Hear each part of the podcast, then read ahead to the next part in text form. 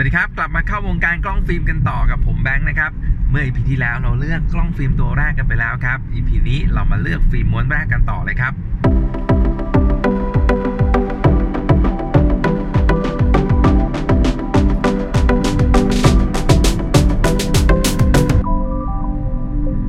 สำหรับฟิล์มม้วนแรกนะครับทำไมต้องมาพูดคุยกันนะฮะทำไมต้องมาแนะนำอะไรกันด้วยนะครับ เดี๋ยว ตอนท้ายผมจะเล่าให้ฟังครับ เดี๋ยวไปฟังลำดับวิธีการคิดกันก่อนดีกว่านะครับ ว่าเรามีวิธีการคิดยังไงเลือกยังไงนะครับลำดับวิธีการเนี่ยเราหยิบยืมมาจากการเลือกกล้องฟิล์มตัวแรกได้เลยนะครับ ในรูปแบบของ power bank เนี่ยการเลือกกล้องฟิล์มก็แน่นอนครับ เราเริ่มต้นด้วยการใช้งานและการพกพานะฮะแต่ว่าฟิล์มฮะฟิล์มมันไม่ได้มีน้ำหนักมันไม่ได้ขนาดใหญ่อะไรขนาดนั้นนะครับ นอกจากใครจะไปใช้กล้องแบบพิเศษนะพวก large format อะไรแบบนี้ก็ว่ากันอีกทีนะครับ แต่วันนี้เราคงพูดกันถึงในฟิล์มทั่ว ๆ ไปที่เราพอจะเจอได้หาได้นะฮะนิยมได้นะบางคนจะเริ่มจากกล้องฟิล์มตัวเล็กเลข110 ก่อนนะครับ ฟิล์มที่เป็นตลับนะฮะแล้วก็ขยับขึ้นมายอดฮิตที่สุดครับฟิล์ม 135 ฟิล์ม 35 มม เนี่ย ที่เราใช้กันทั่วไปส่วนใหญ่เราก็จะพูดกันตรงนี้เป็นหลักนะครับ แล้วก็ขยับขึ้นมาอีกนิดนึงนะฮะกล้องที่ตัวใหญ่ขึ้นมา ใช้ฟิล์มใหญ่ขึ้นมานะครับคุณภาพสวยแจ่มมากๆเลยนะฮะกับฟิล์ม 120 นั่นเองนะครับ ซึ่งขนาด 3 แบบเนี่ยที่ยกตัวอย่างมาก็ไม่ได้แตกต่างกันมากเท่าไหร่นะครับ เห็นมีความแตกต่างนี่แหละ แต่ว่าไม่ได้น้ำหนักห่างกันเยอะนะฮะขนาดก็นะสูงต่ำนิดๆหน่อยๆห่างกันนะครับ เพราะฉะนั้นก็เนี่ยถือว่าการพกพาก็ไม่ต้องซีเรียสกับมันนะครับพกไม่ได้ยากนะครับ พูดถึงการใช้งานกันดีกว่านะฮะ ถ้าจะเลือกฟิล์มม้วนแรกครับ มาดูการใช้งานกันเลยฮะ อย่างแรกแน่นอนคุณต้องรู้จักก่อนแล้วว่ากล้องที่กล้องที่คุณมีเนี่ยที่คุณเลือกเอาไว้เนี่ยเขาใช้ฟิล์มอะไรนะครับ ก็ลองดูนะครับว่าบางคนก็ไม่แน่เนอะอาจจะไปถูกใจอุ้ยตัวนี้สวยจังเลยพอมดูทีอ้าวมันเป็นกล้อง 110 นะครับ ก็ไม่เป็นไรนี่ถ้าคุณชอบนะครับ คุณก็ไปหาดูก็ได้นะครับ ว่าเออกล้อง 110 มันมีฟิล์มขายที่ไหนบ้างยังไงบ้าง ราคาเท่าไหร่อะไรแบบนี้นะฮะก็นะทำความรู้จักกันไปนะครับ ทีนี้การใช้งานคืออะไรบ้างนะครับอะแน่นอนอย่างแรกบอกไปแล้ว เรารู้จักกับกล้องแล้วว่ากล้องที่เราจะใช้กล้องที่เราซื้อมาเนี่ยนะเขาใช้ฟิล์มอะไรนะครับ บางคนเนี่ยเรียกว่าวางแผนกันก่อนเลยนะครับ อย่างเช่นอาจจะไปซื้อกล้องรุ่นนี้นะครับ อาจจะไปที่ร้านที่เขามีอาจจะคุยนัดแนะกันแล้ว เตรียมฟิล์มไปเลยครับ ซื้อเสร็จลองเลยนะฮะเห็นไหมนี่คือหนึ่งการใช้งานนะครับที่คุณเตรียมพร้อมไว้นะครับ เพราะฉะนั้นเมื่อคุณรู้แล้วว่านะกล้องใช้ฟิล์มอะไร คุณจะต้องรู้ด้วยว่าคุณจะใส่ฟิล์มม้วนแรกเมื่อไหร่นะครับ ได้กล้องมาใส่ไปถ่ายเลยนะฮะส่วนใหญ่จะเป็นแบบนี้แหละ แต่ว่าไปถ่ายที่ไหนล่ะนะครับบางคน ไปถ่ายตอนเรียกว่าลองกล้องเลยนะครับ ไปถึงร้านใส่ปุ๊บนะออกมาจากร้านก็ถ่ายกันไปเลย บางคนนะครับอาจจะเป็นสั่งออนไลน์มาส่งที่บ้านนะครับ กล้องสั่งฟิล์มมารอเลย กล้องมาปุ๊บนะครับ คุณอาจจะมีทริปสำคัญนะฮะอาจจะมีการนัดเพื่อนๆไปถ่ายนัดเพื่อนๆไปเที่ยวนะครับ หรือไปเที่ยวกับที่บ้านกับครอบครัวไปต่างประเทศอะไรแบบเนี้ยเห็นไหม มันมีการเตรียมพร้อมแบบเยอะแยะเลยนะครับ ยิ่งบางคนไปต่างประเทศเนี่ย ฟิล์มม้วนแรกเนี่ย เรียกว่าล็อตแรกใช้ว่าล็อตแรกดีกว่าอาจจะหลายม้วนหลายแบบเลยก็ได้นะครับอะนี่คือการใช้งานส่วนหนึ่งนะครับ และการใช้งานตรงนี้เนี่ยนะฮะสำคัญยังไงบ้างนะครับ ก็แล้วแต่ที่เลยนะครับ คุณจะไปที่ไหน ไงบ้าง ถ่ายเวลาอะไรบ้างนะครับ มีผลกันหมดเลยนะ เพราะว่ามันจะเป็นเรื่องของสภาพแสงนะครับนะว่าออตอนเช้าตอนสายหรือว่าตอนบ่าย แต่บางงานคุณเกิดเริ่มต้นด้วยการจะไปถ่ายคอนเสิร์ตเลยอย่างเงี้ยนะครับ ไปในที่ที่โอ้แสงไม่เยอะนะฮะเป็นคอนเสิร์ตอาจจะเริ่มเย็นๆอะเราจะเลือกฟิล์มยังไงนะครับ เราจะต้องเลือกให้ match กัน เดี๋ยวเล่าเพิ่มเติมให้ฟังตรงนี้นะครับ เรื่องสภาพแสงเรื่องอะไรอย่างนี้ เอาเป็นว่าเรารู้ลำดับไว้ก่อนนะ เรา list ไว้ก่อนแล้วเดี๋ยวมารวมกันอีกทีว่า เออ จะต้องเลือกยังไงบ้างนะครับอะลอง list เอาไว้นะ ลองคิดไว้ในใจครับว่าหนึ่งนะการใช้งานเราจะใช้ยังไงนะครับไปถ่ายที่ไหนบ้างนะฮะข้อที่สองครับ เรื่องของงบประมาณนะฮะเรื่องของงบประมาณก็ก็สำคัญนั่นแหละนะฮะเพราะว่า หลาย ๆ คนก็ไม่ได้ตั้งงบเอาไว้เยอะสำหรับการทดสอบทดลองนะครับสำหรับการดูว่าตัวเองจะชอบกล้องฟิล์มหรือเปล่านะครับ ก็แน่นอนผมก็มักจะ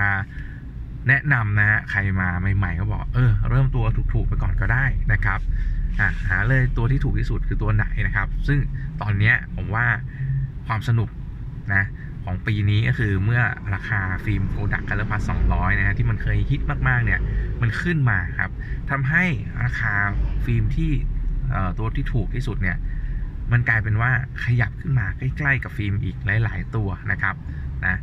ไปใกล้ๆตัวอื่นรุ่นอื่นนะครับ แบรนด์อื่นลองหากันดูครับว่าตอนเนี้ยฟิล์มที่ถูกที่สุดเนี่ยมันประมาณไหนบ้างนะครับ ก็จะเจอแหละนะฮะอันนี้ สำหรับบางคนที่เอางบประมาณเป็นตัวตั้งนะครับ ก็เลือกแบบนี้ได้เลยนะครับอะมันก็ง่ายๆแค่นี้แหละนะฮะแต่ถ้าบางคนบอกว่าไม่เป็นไรงบไม่อั้น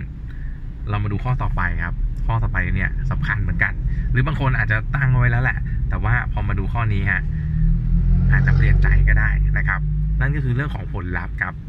เรื่องของผลลัพธ์เนี่ยแหละฮะเป็นจุดสำคัญที่ทำให้เราต้องมาคุยกันวันนี้นะครับ การเลือก ฟิล์มม้วนแรกเนี่ยนะฮะ จริงๆ มันก็ได้ผลลัพธ์ที่น่าสนใจ เพราะอะไรฮะบางทีการที่เราทำอะไรครั้งแรกอะไรแบบเนี้ยมันมักจะอยู่ในความทรงจำอยู่ในความประทับใจของคุณนะครับ แม้ว่าคุณอาจจะยังไม่คุ้นชินกับการถ่ายรูปไม่เคยจับกล้องมาก่อนเลยนะฮะแต่ว่านะความทรงจำครั้งแรกนะครับ โอกาสที่จะได้ภาพเนี่ยไม่ใช่ไม่มีนะครับ มันมีนะครับ จจะไม่ได้เหมือนที่คิดไว้ตอนถ่าย แต่ณจังหวะช่วงเวลาที่วินาทีนั้นๆ เนี่ย มันจะอยู่ในความทรงจำครับ แล้วภาพที่คุณบันทึกมาได้ครับไม่ว่าจะอาจจะสว่างไปมืดไปหรืออะไรก็ตามนะครับ ยิ่งถ้ามันพอดีขึ้นมานะฮะแสงมันสวยขึ้นมาเนี่ยโอ้โหนะคุณจะจำภาพนี้ไปตลอดเลยนะครับนะอย่างผมเนี่ยเล่าให้ฟังนิดนึง รูปแรกที่ผมถ่ายนะฮะกับกล้องฟิล์มเนี่ยนะครับ ผมถ่ายตอนเด็กๆนะฮะตอนเด็กๆเนี่ยเป็นเด็กที่ก็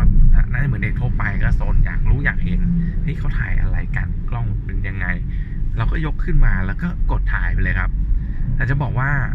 รูปรูปนั้นภาพภาพนั้นมุมนั้นเนี่ย ผมยังจำได้ถึงทุกวันนี้เลยนะครับอะแล้ว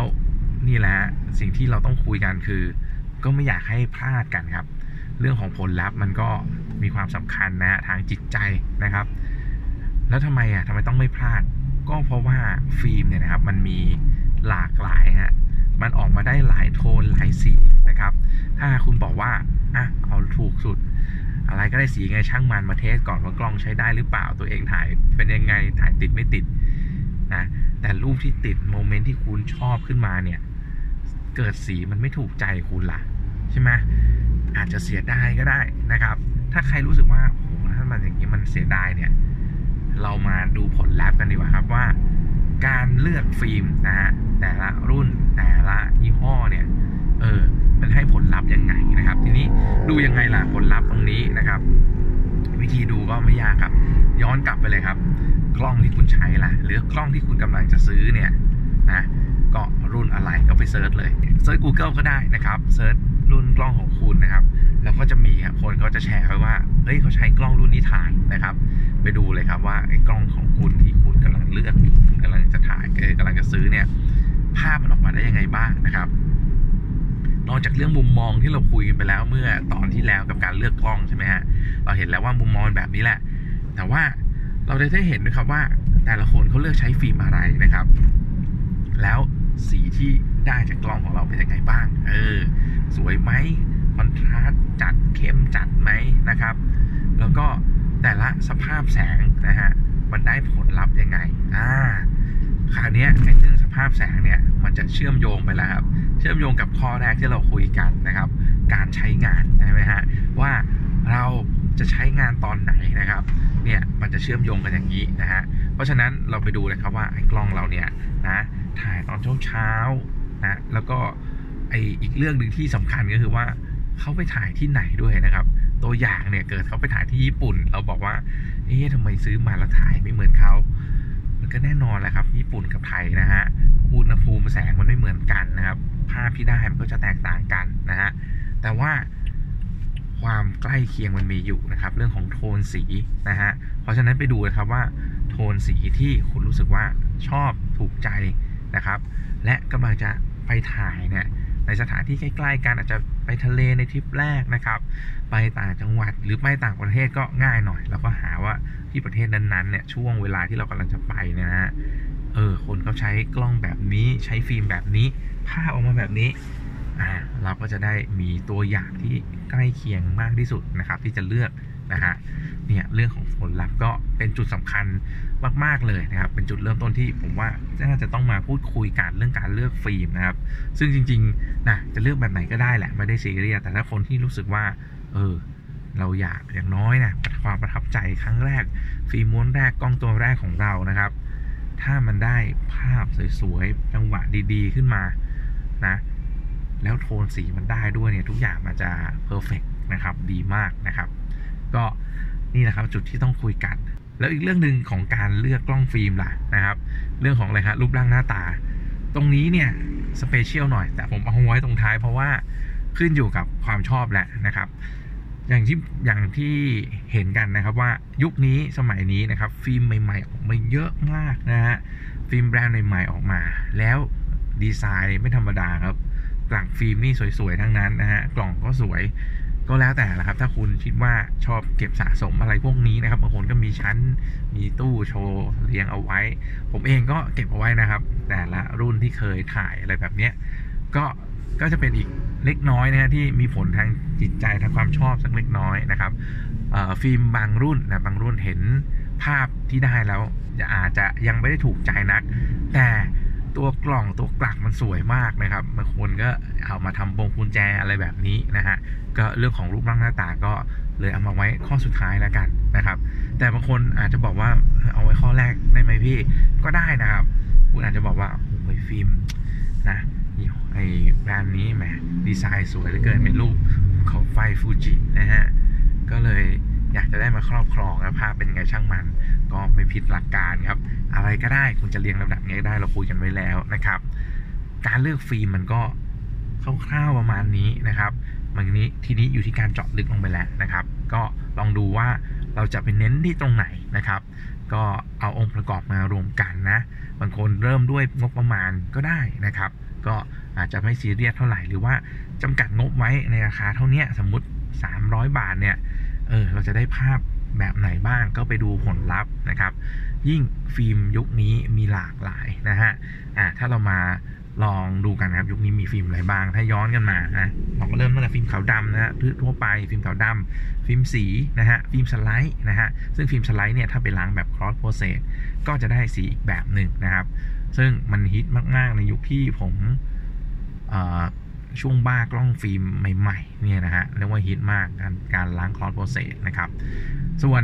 ในยุคต่อมาครับเมื่อหลังจาก cross process ฮิตละยุคต่อมาจะเป็นยุคของฟิล์มหนังละนะครับ เอาฟิล์มที่ถ่ายหนังเนี่ยเอามาใส่กลักฟิล์ม 35 นะครับ ที่เราถ่ายถ่ายกัน ภาพที่ออกมาก็ได้ feeling ไล่โทนสีที่สวยนะครับ มายุคนี้เลยยุคนี้เลย มีความแฟนตาซีมากครับวงการกล้องฟิล์มเนี่ย มีฟิล์มแบบบางคนเอาฟิล์มไปทดลองเอาไปต้มบางคนเอาฟิล์มไปผสมน้ำยาเพื่อให้สีภาพมันออกมาแปลกๆนะครับ มีฟิล์มที่มี bokeh รูปต่างๆ อยู่ในฟิล์ม คุณไปถ่ายแล้วมันก็จะติดมาด้วยอะไรแบบนี้ ซึ่งเลือกดูเลยครับนะฮะดูตัวอย่างเห็นรูปที่ชอบแล้วไปตามหาครับว่ารูปรูปนั้นใช้ฟิล์มอะไร ถ่ายที่ไหนเขาใช้กล้องอะไรกล้องคล้ายๆเราหรือเปล่านะครับ ก็ นี่แหละครับ ทั้งหมดนี้นะฮะก็จะเป็นวิธีการที่จะช่วยให้ทุกคนไปเลือกกล้องฟิล์มไม่ใช่สิไปเลือกฟิล์มนะครับ นอกจากเลือกกล้องไม่ได้แล้วเราจะเลือกฟิล์มมนแรกของเราได้นะฮะ